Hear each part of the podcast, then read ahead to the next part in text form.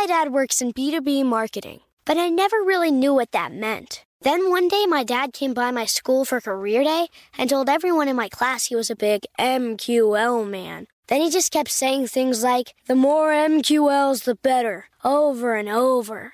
My friends still laugh at me to this day. I think it means marketing qualified lead. One thing's for sure I'll be known as the MQL man's kid for the rest of my days. Why couldn't you just be a fireman or a lawyer? Why? You ruined my life, Dad. Not everyone gets B2B, but LinkedIn has the people who do. And with ads on LinkedIn, you'll be able to reach people based on job title, industry, likelihood to buy, and more. Start converting your B2B audience into high quality leads today. We'll even give you a $100 credit on your next ad campaign. Go to linkedin.com slash customer to claim your credit. That's linkedin.com slash customer. Terms and conditions apply. LinkedIn, the place to be, to be. Welcome to Before Breakfast, a production of iHeartRadio. Good morning. This is Laura. Welcome to the Before Breakfast podcast.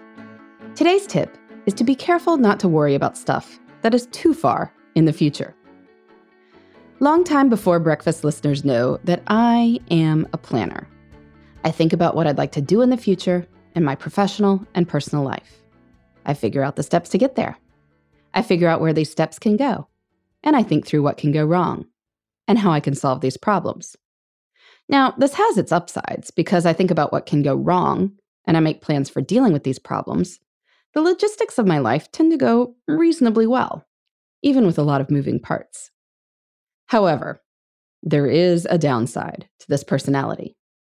When I identify a problem, some part of my brain keeps working at a solution, even if the problem is far in the future, and I have no idea what day to day circumstances might look like then. If you're listening to this podcast, perhaps your personality is a bit like mine.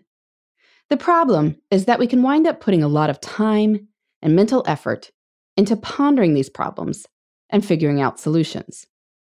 Often, this time and mental effort would have been better devoted to other things, like pondering new business ideas. Time I spend figuring out a childcare issue in June is time I'm not working on my next book proposal. So, what can we do? It's hard not to get ahead of ourselves, but I've been doing a few practical things. First, when my husband and I have calendar meetings to talk about day to day logistics, we only look about two weeks ahead for most normal stuff. We do not need to figure out who is picking somebody up on a Friday three weeks from now. This just makes these meetings ponderous, and all of our schedules may be different by that point anyway. I'm also trying to reframe things to look at the amount of time the current schedule will work. Yes, something might need to change in May, but that means that nothing needs to change until May. That's a lot of time. I can do a lot in those intervening months. Best to celebrate this continuity, which is more rare in life than we might think. And finally, many things don't require a universal solution. Now, I might like to figure out the best way to deal with transportation for my middle schoolers' early morning choir rehearsals, but there is no solution that works for every single one. In the moment, it's usually not that big a deal to drive the 15 minutes round trip. If there's more than one adult at home, the little kids don't have to come. If there isn't, they do. So it goes. I don't need to get ahead of myself. Do you have a tendency to look far, far ahead? Let me know at Before Breakfast Podcast at iHeartMedia.com. In the meantime, this is Laura. Thanks for listening, and here's to making the most of our time.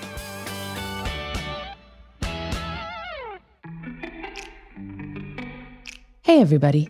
I'd love to hear from you. You can send me your tips, your questions, or anything else. Just connect with me on Twitter, Facebook, and Instagram at Before Breakfast Pod.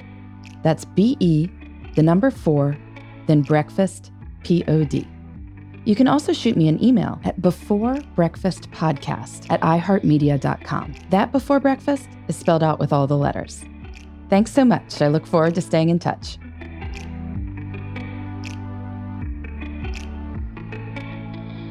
Before Breakfast is a production of iHeartRadio. For more podcasts from iHeartRadio, Visit the iHeartRadio app, Apple Podcasts, or wherever you listen to your favorite shows.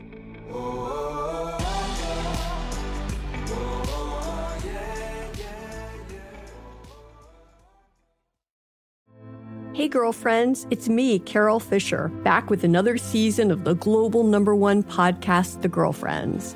Last time, we investigated the murder of Gail Katz. This time, we're uncovering the identity of the woman who was buried in Gail's grave for a decade before she disappeared. Join me and the rest of the club as we tell her story. Listen to season two of The Girlfriends, Our Lost Sister on the iHeartRadio app, Apple Podcasts, or wherever you get your podcasts.